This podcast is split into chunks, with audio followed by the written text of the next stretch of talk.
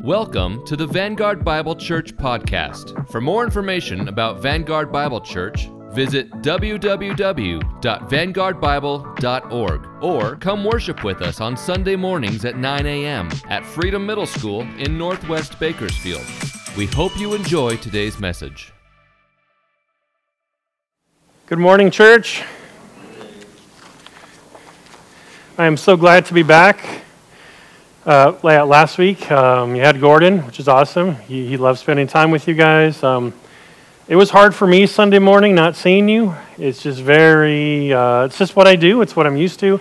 It's what I look forward to every week. And so, uh, the church I was at, it started an hour later. So I had an hour just to think about how much I missed you guys. Um, and it's true. Unfortunately, you know, I was blessed um, to be able to worship with my uh, well, hear my father in law preach for the first time, and also to, to worship in, um, was it Mandarin?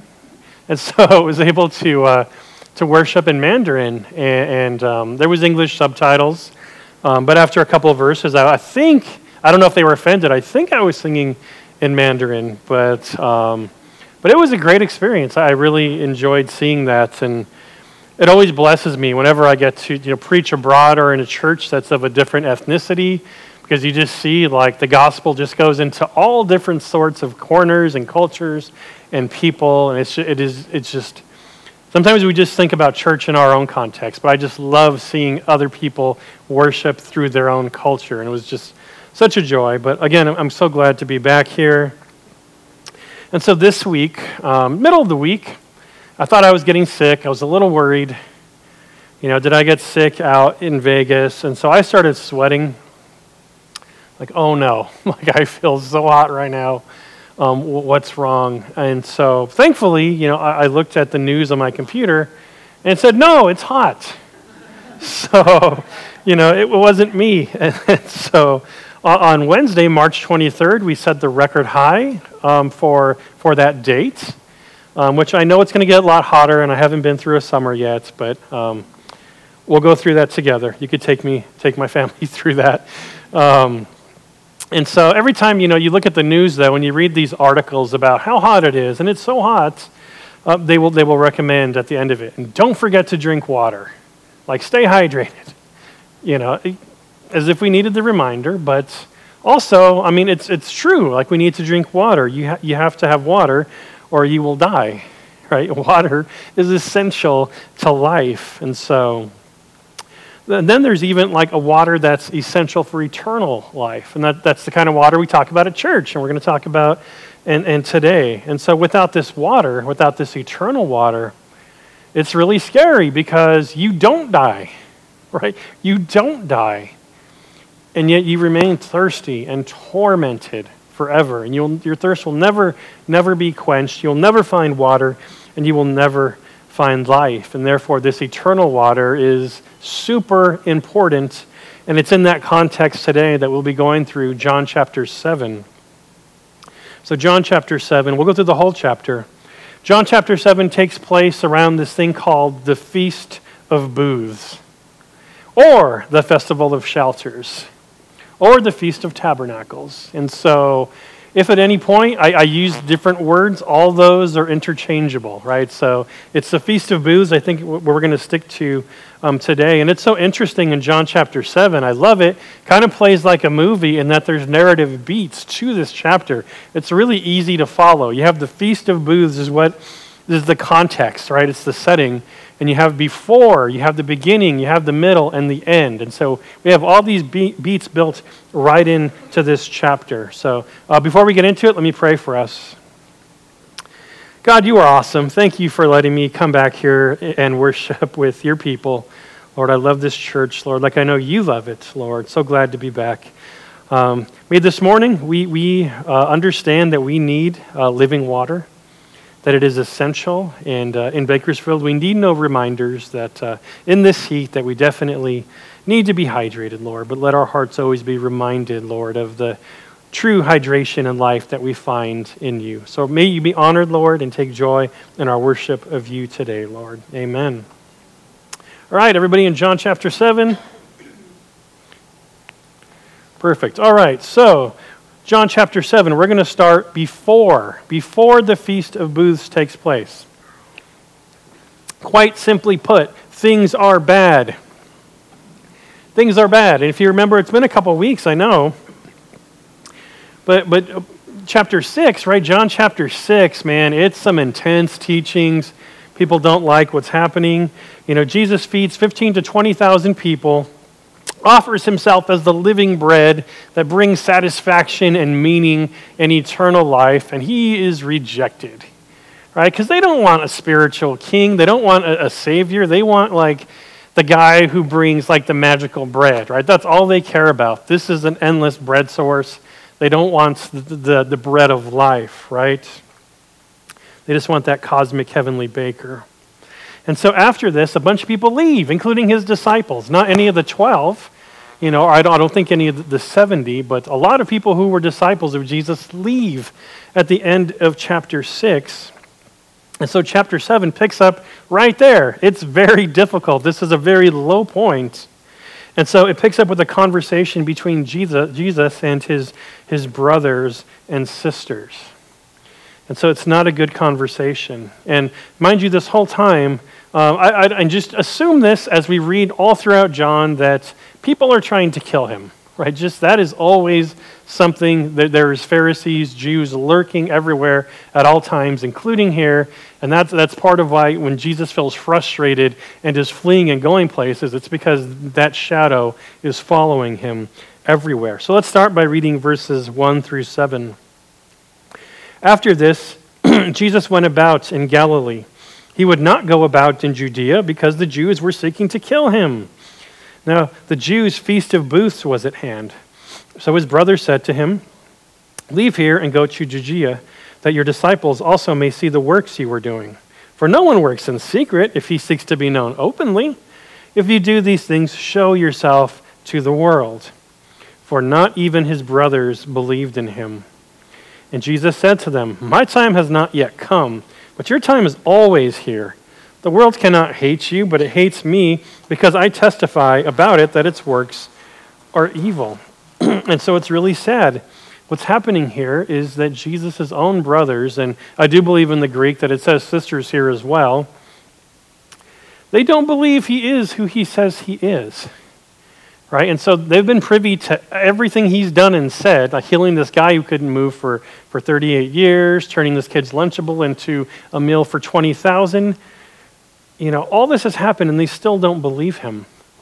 And so they're encouraging him. And so it's, well, it sounds like an encouragement. You should go reveal yourself to everybody. But John is saying here, because John knows what's really happening, they want Jesus to be pointed out as a fraud. When Jesus shows up, he's going to be caught. They think if he shows up and presents himself, that's it. He's done for, right? You know, our, our half brother can stop talking about how he's God, right? And, and to be fair, um, we have to consider that. You know, I don't know if you have any eh, half siblings, or even if you don't, imagine if one of them said they were God. And so little sympathy for them. This must be very hard for them that one of their siblings, you know, might be God. I mean, we know who he is, but. and so then we read in verses 8 and 9 You go up to the feast. I am not going up to the feast, for my time has not yet fully come. After saying this, he remained in Galilee. And so Jesus is essentially saying, Of course, you guys are excited to go. Nobody's trying to kill you guys. Of course, you want to go. But he is not going to go yet. Right? And so there's a lot of controversy, and people will point to this verse and say, Well, isn't Jesus sinning here? Because, spoiler alert, like in five minutes, we're going to realize that Jesus is going to end up at this feast. And so, didn't he just tell them that he's not going? So is he lying, right? And the answer is no. It says his time has not fully come. And so he's not feeling it. He's just saying, yeah, I'm not feeling it right now. Now is not the time for me to go. So he's not saying he's not going to go. He said, now is not the time for me to go. but the Jews are counting on him being there, right? As soon as, as soon as Jesus shows up, they're going to arrest him and they are going to try to kill him. He knows that, so with that in mind, he's like, nope, not you guys go, I'll, I'll stay here. And so we get to the beginning of the feast. And so the feast, the feast begins in verses 10 through 13. But after his brothers had gone up to the feast, then he also went up, not publicly, but in private. The Jews were looking for him at the feast and saying, Where is he? And there was much muttering about him among the people, while some said, He's a good man. Others said, No, he's leading the people astray. Yet for the fear of the Jews, nobody spoke openly of him. And so, this whole giant festival, there's all this murmuring and muttering. You could probably hear it in the crowd, the name Jesus, right? You can't really hear it, but it's like, oh, this Jesus guy, he's really cool. He's really awesome. No, he's not. He's, he's, he's a lunatic, right? But nobody's actually saying anything. Everybody's just muttering and, and whispering because they're afraid, again, because of the shadow, you know, of this force of these Jews who want to kill Jesus and these officers. You know, we don't know how many there is, but they're probably everywhere looking. And so nobody wants to be caught up in this. Nobody wants to be questioned. So even people who, who do believe that Jesus, you know, is the prophet, they're not speaking up loudly. And so Jesus, at this point, says, Now, now is the time to go. We don't know how much time passes, but we just know after his family leaves. And so after his family leaves, he's like, okay, now it's time. Right? So I, in my head, I like to think it's like right afterwards, just. so he goes, and he's going to go incognito, right? They're, they know what his family looks like, they know what the disciples look like. Jesus goes by himself. No one's going to know if, you know, if, he's, if he's has a hood on or anything. Nobody's going to be able to pick him out of a crowd. So he goes to the Feast of Booths on his terms. Which leads to a really good question. What is, what is the Feast of Booths? You know, what is, what is this about? You know, and I, I, I thought about it. I don't think there's anything in our culture that's equivalent to this. You know, it's kind of like, you know, I watched a documentary on Woodstock a couple days ago. Uh, imagine that, you know, Lollapalooza, the Super Bowl, but also church, right? So all these things going on together um, like the Jewish festivals were. I mean, just super, super exciting parties. And so this feast, it's introduced in Leviticus 23 to point out and to remind the people how God delivered them out of Egypt. And so they set up, they camp, right? They go camping and they set up these booths. And so there's tens of thousands of booths, like, um, like tents set up. You know, a lot of them didn't have roofs, or a lot of them had very thin covering on top so you could see the stars at night, so they could be reminded of, of their ancestors who were in the wilderness. So there's thousands of these booths all night long. And then there's the daily rituals, right? The daily rituals every day during this. The temple of Herod. Everybody would go to the temple of Herod, like multitudes of people meet up with the priests, and everybody would bring stuff in their hands. So, in their left hand, fruit, typically citrus, to remind the people God brought us into the promised land. He sustained us, um, He gave us sustenance and, and, things that are sweet. And in their right hand, the tree branches like palm and myrtle, you know, which pointed to the fact that they were in the wilderness for 40 years, right? And so, and this is the crazy part. So they meet up with the priest. They got, you know, their fruit and, and then their, their trees. They meet up with the priests, and then they go for a march. They go for a march, and they are, they are singing. They are singing psalms. They are singing songs. And so I, I can't even imagine thousands, you know, tens, if not hundreds of thousands of people marching, waving palms, and singing psalms, right? It's, it's crazy. It's intense. And they arrive eventually at the pool of Siloam. And the priest would dip a picture, pitcher in the water to draw water. And he would recite this. And this is so key, I think, to this whole chapter. What they would recite was Isaiah 12, 3. With joy you will draw water from the wells of salvation. Like they knew that that's what this is all about. Can you imagine that, right?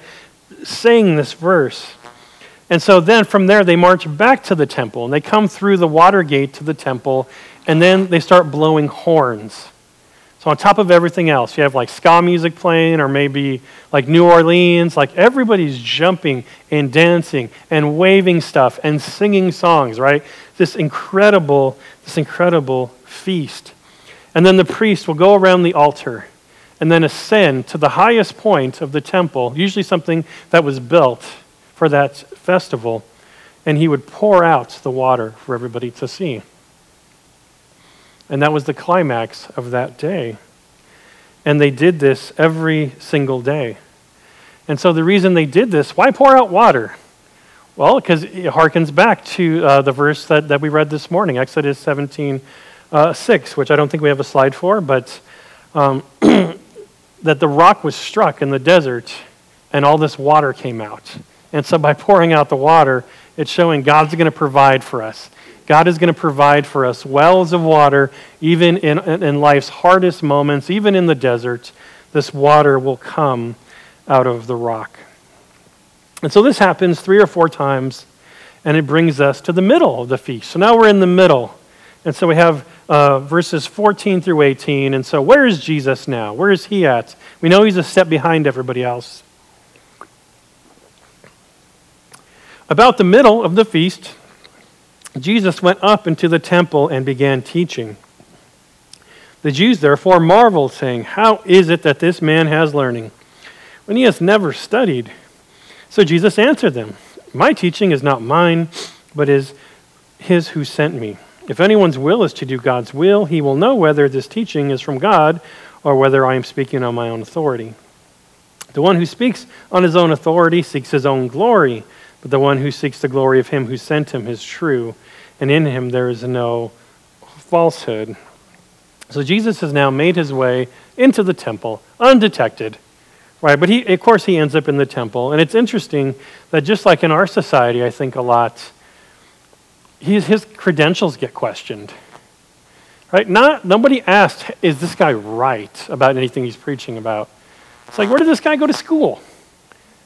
You know, I mean, so you have these Pharisees, right? Everything is about education. It's like, this guy's never studied. Like, we can't possibly listen to him. He's not qualified. To which Jesus says, Well, the school I went to, you know, it's, it, it was from God, right? All knowledge is God's knowledge, and therefore Jesus has all knowledge. And the Pharisees should know this because if they were listening to what he said instead of worrying about where he went to school, man, they would have been on their knees right? They would have understood who he was, but they didn't. They were just tied up, and this guy doesn't have an MDiv, right? Like, we cannot listen to this guy preach. but then Jesus turns around and asks them a great question in verse 19 Has not Moses given you the law, yet none of you keeps the law? Why do you seek to kill me? In other words, like you're questioning my education. You guys have a law, and it's not a very long law, right? It's not that long, and you guys can't keep it, right? So, this whole house, this whole place he's at, is about keeping the law. And so he's saying, What part of this law that you love so much says it's okay to kill me? Right? And so uh, the, the crowd responds in verse 20 You have a demon. Who is seeking to kill you? Such an odd and deflective response. You're not, we're not crazy, you're crazy. We're not trying to kill you. What are you talking about? What? Nobody's trying to kill you. And yet Jesus knows exactly, you know, what they're planning to do in his hypocrisy, their hypocrisy, and he answers them in verses 21 through 24. Jesus answered them, I did one work, and you all marveled at it. Moses gave you circumcision, not that it is from Moses, but from the fathers, and you circumcise a man on the Sabbath. If on the Sabbath a man receives circumcision, so that the law of Moses may not be broken, are you angry with me because on the Sabbath I made a man's whole body well? Do not judge by appearances, but judge with right judgment. so he calls them out. Now, what I love here is that, like, this is enough. Like, people get it. And this is where the crowd starts to turn a little bit, right? People, it's clicking. They're starting to get it. In verses 25 and 26, it says, Some of the people of Jerusalem therefore said, Is this not the man whom they seek to kill? And here he is, speaking openly, and they say nothing to him. How can it be that the authorities really know that this is the Christ? And in verse 31, Yet many of the people believed in him. They said, when the Christ appears, will he do more signs than this man has done? And so, two things here. One, people are believing, man. This is, this is exciting. Like, this was a dark time, and this is like the first like light you see in a long time in John, right? So people are believing. And I think it's very interesting that this points out that the people who are believing say that they see that these Pharisees know that Jesus is the Messiah. Right? They're calling it out. It's like, I think they know. And so they know that the Pharisees are against Jesus, but they also see the Pharisees, it looks like they even know that this is Jesus, which says a lot, right? About their motivation, their righteousness, what exactly their play is in all this. Why do they want to have him killed? And so the people are like, this doesn't make sense right? The way they act and what they say, it just something's not lining up here. And they ask a great question in verse 31 How many signs are we waiting for? How could this not be Jesus? Like, how could this not be the Messiah? What else has to take place? Are you kidding me right now? We've seen what this guy has done. We've seen what this guy has says. We've seen how the religious leaders react to him. What else are we waiting for? Like, come on. Like, this has, this has to be it. And so the Pharisees hearing this, um, I was going to say they get triggered, but no, the Pharisees are, are perma triggered, right? It's just they are always triggered, upset about something, and this does not help matters. And so um, now that they know where he is, they send officers to go arrest this man. And so a couple days passed, and he's not arrested.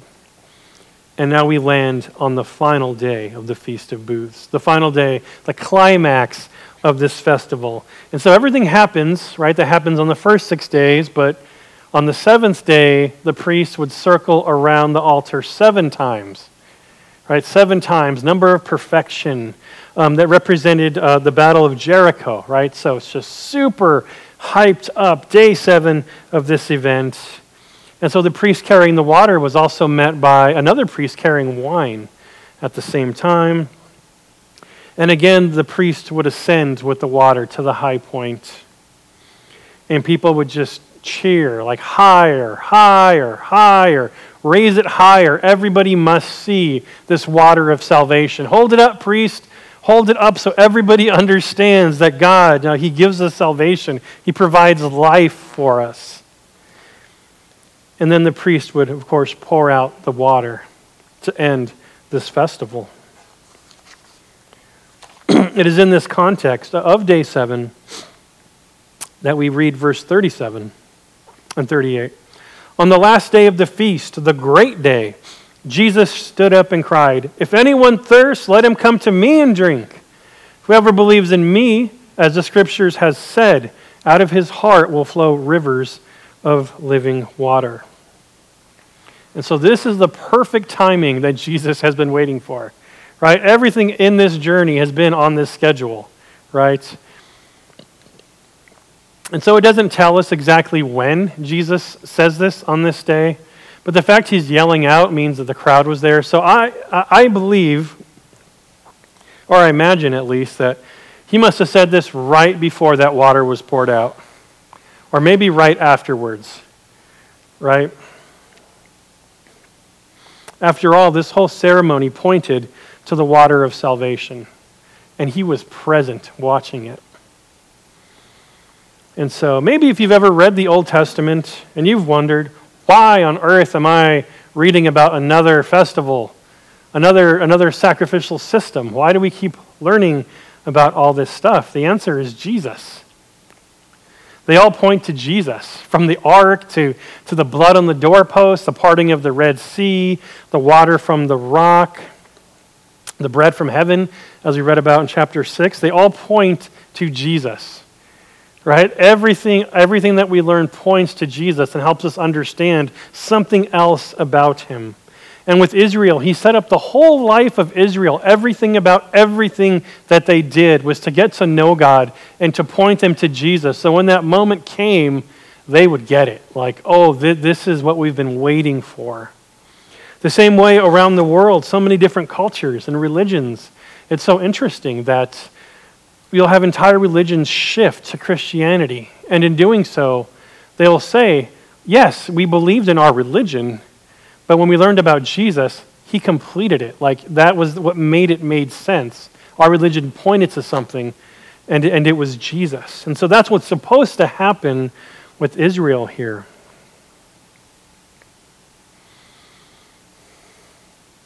And so we have the salvation of Jesus the Messiah, which is the gospel, right? The gospel. If anyone thirsts, let him come to me and drink. Whoever believes in me will what? Drink living water, right? They'll drink living water that brings eternal life. This is the gospel. The miracle wasn't a rock that poured out water for a day. I'm sure that water tasted great, especially in the middle of the desert. But it was to point to Jesus whose blood would flow. And so in the rock in the wilderness, remember it's struck. Remember we read that. The rock is struck violently, and then the water comes out. Well, that, that is to point to Christ who is going to be struck violently over and over, and his blood is going to pour out. And it's that blood of Christ that is the living water. Moreover, the person who believes, it says, will have a, a heart that flows you know, of living water. Like living water flows out of their hearts, which is evangelism.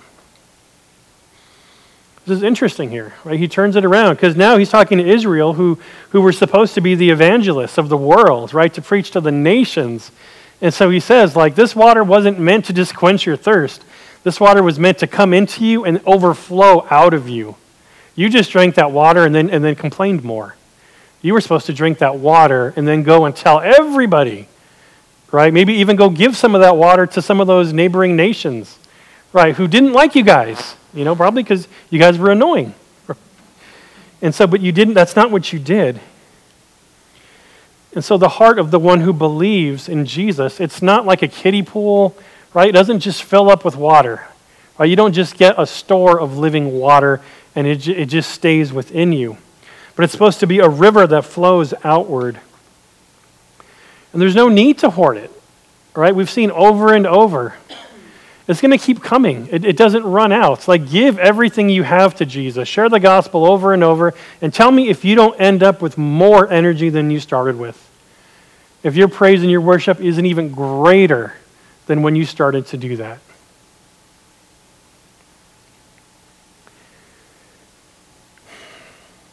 So people, you know, they do need living, they need water to survive. But they need li- living water, right? This living river to survive in the afterlife and in the age to come. I think I see this in Luke chapter 16. Really, one of the, the, the saddest, scariest parts of Scripture for me, which is the rich man and Lazarus, as Jesus talks about them. And so they both end up dying, and the rich man at some point sees Abraham and Lazarus. And he says in, in chapter 16, verse 24, Father Abraham, have mercy on me, and send Lazarus to dip end, the end of his finger in water and cool my tongue, for I am in anguish in this flame. Man, and this should, I, I, like I said, I think it's sad, I think it's scary, but this should motivate us, right? We don't dislike anybody enough to wish this on anybody. Right? This is horrible. This should be our motivation to keep people from this unquenchable fire where they'll be crying out just for a fingertip of water. Not when we have like this eternal spring of Jesus, right? We have this living river. What are we doing? We have this to offer, an endless, limitless river of life to offer people before they get to that moment where they have no opportunity at life, no opportunity for any sort of water. But where does that come from? where do we get that desire to share from? And so we see this in verse 39. Now, this he said about the Spirit, whom those who believed in him were to receive, and, and we've received that um, after Pentecost, Acts chapter 2. For as yet the Spirit had not been given because Jesus was not yet glorified. And so we have the Holy Spirit, right? Jesus, after this, he gets murdered, conquers the grave, comes back, goes to heaven, sends us the Holy Spirit. We have the Holy Spirit, which is great because the first thing the Holy Spirit did was what? He pointed us to the water because we didn't know where it was. It was right in front of us, but the Holy Spirit said, Here's the water you need. But from that point, we're also supposed to go out and give that water. It's supposed to flow out of us. The Holy Spirit didn't say, Here, hold this. He said, Here, go give this. Go offer this out. And so this, this should inspire us and empower us here in Bakersfield. You know, let this heat of Bakersfield remind us that people need not just water, but they need living water.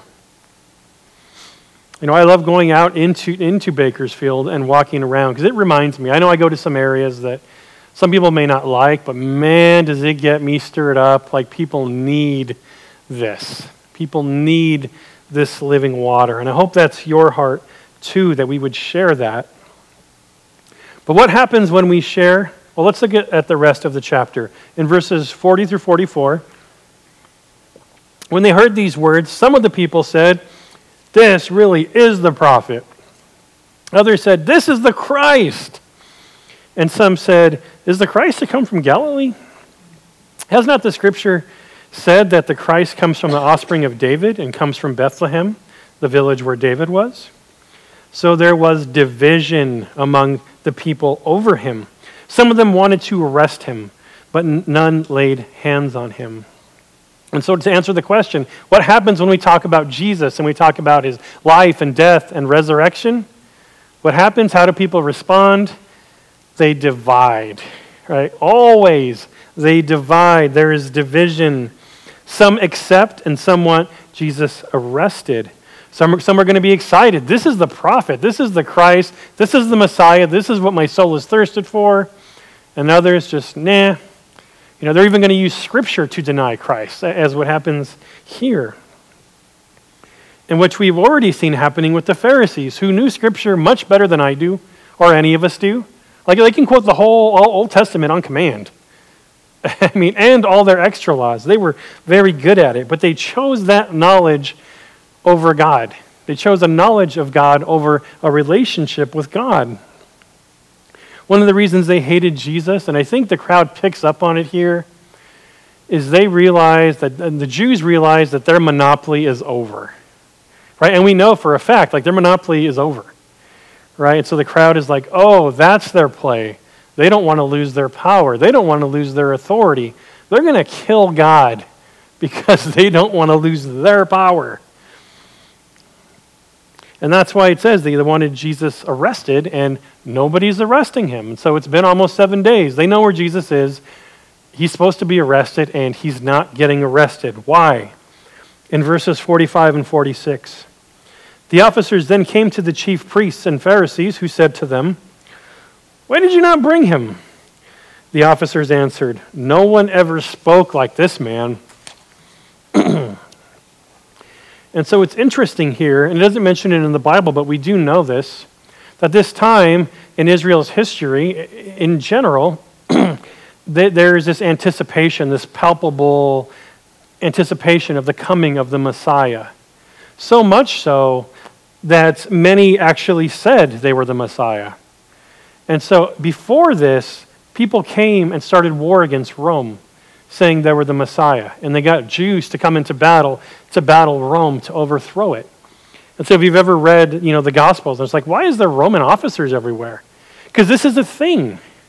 Like they understand, like the Roman soldiers and officers understand the, the, the messianic uh, narrative. They've already stopped multiple Christs, multiple people who came and said this.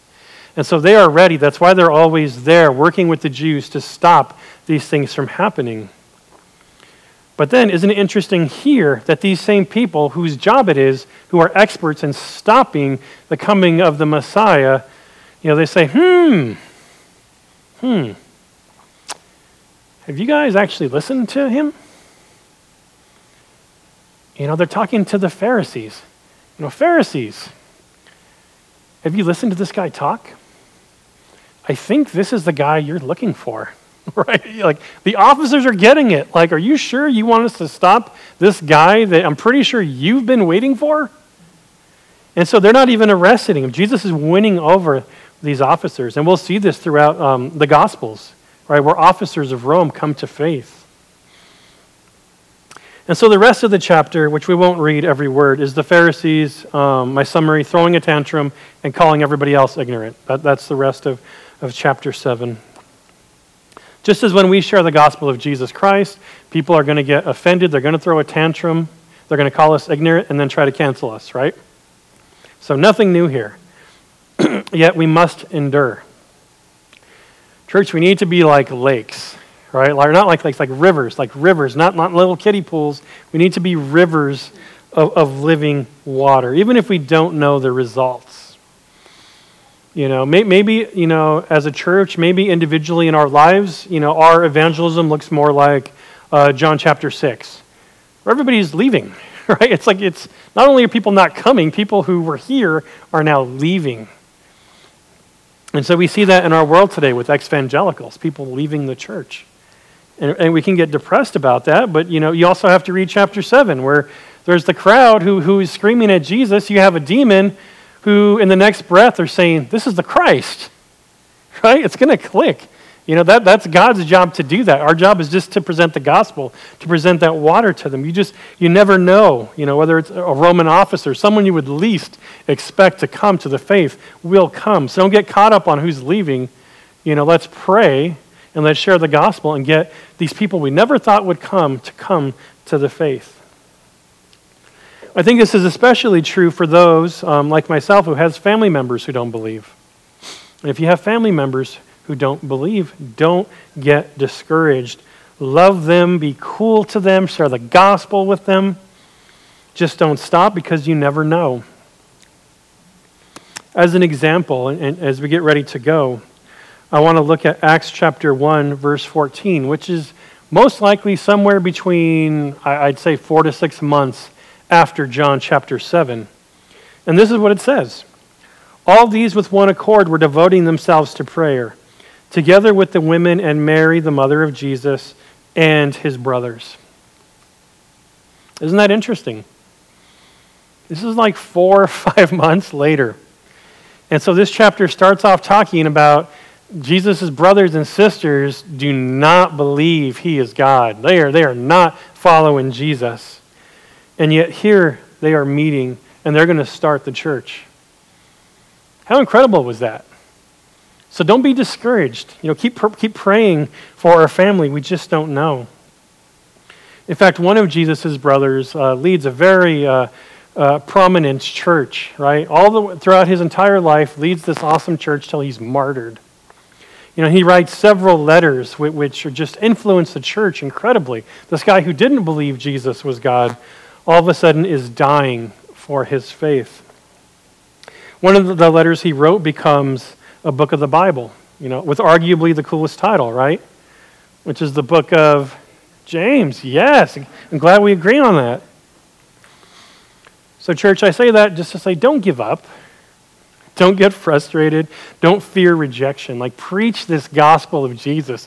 We just don't know when the person's next breath is going to be a completely different tune. And that's that power of this living water. But we have to present it, we have to offer it for people to accept it. So let our hearts overflow with rivers of living water. Let me pray for us. We hope you've enjoyed this Vanguard Bible Church podcast. You can find more sermon messages online at vanguardbible.org. Have a great week, and we hope we'll see you soon.